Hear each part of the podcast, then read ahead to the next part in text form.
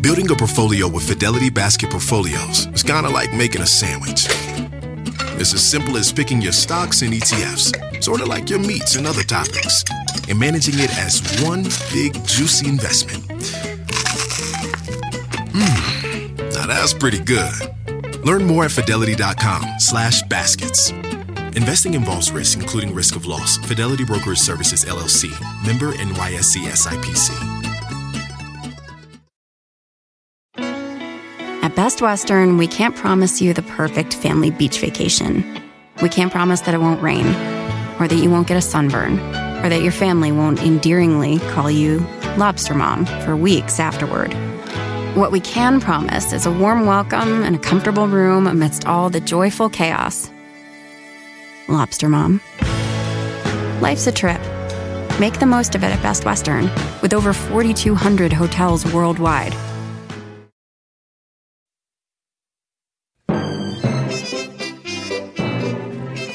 Hey there, you're listening to The Mighty Mommy with some quick and dirty tips for practical parenting. It was just about two years ago when I met Grammar Girl, Mignon Fogarty, and suggested that I might be able to do a podcast about parenting tips. She was and continues to be such an amazing inspiration to me. Thank you, Mignon. I can't believe I've made it this far. Reaching 100 episodes feels like a great accomplishment. I'm quite proud, but even more so, I'm thankful to all of my listeners who tune in each week. Your questions and comments have helped me along my journey to 100.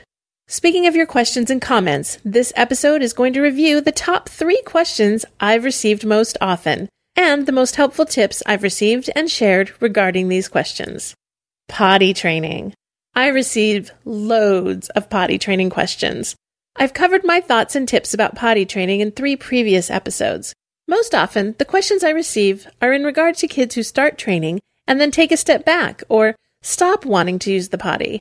The tip I'd like to share with parents who are worried during these transitions is to let the child lead.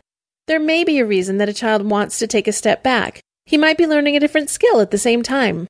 My son took a step back during his training and suddenly started talking, which he wasn't doing much of previously. Then, a few days later, he was back on the right track to potty training. Be patient, and unless you're worried about a medical issue, let your child work through it on his own, and the transition will be much smoother. Sleep issues. Questions come into my email box all the time with different types of issues regarding sleeping or non sleeping children. Sometimes the children won't go to sleep, sometimes they won't stay asleep, and sometimes mommy and daddy just need to get some sleep. Since every child is different, I can't say that any one way will help your child sleep through the night or go to bed easier.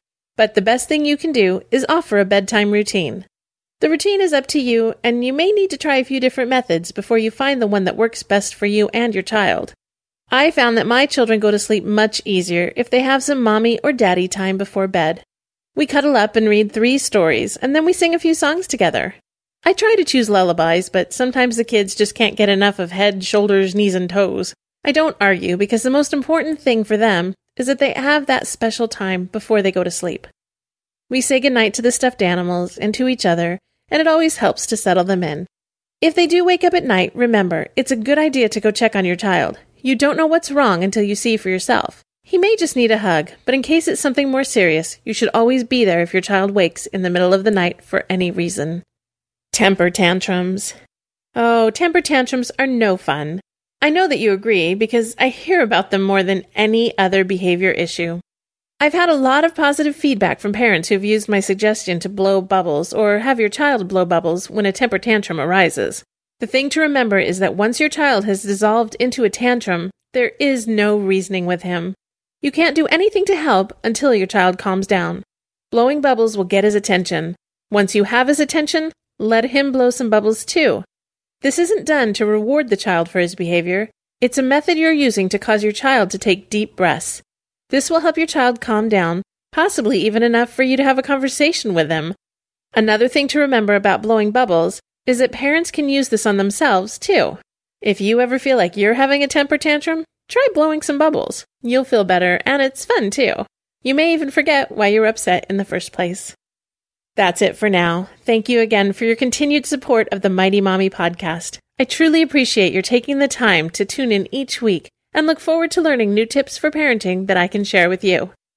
If you'd like to request a topic for the Mighty Mommy, you can email me directly at mommy at quickanddirtytips.com or leave a message by calling 206 202 2185.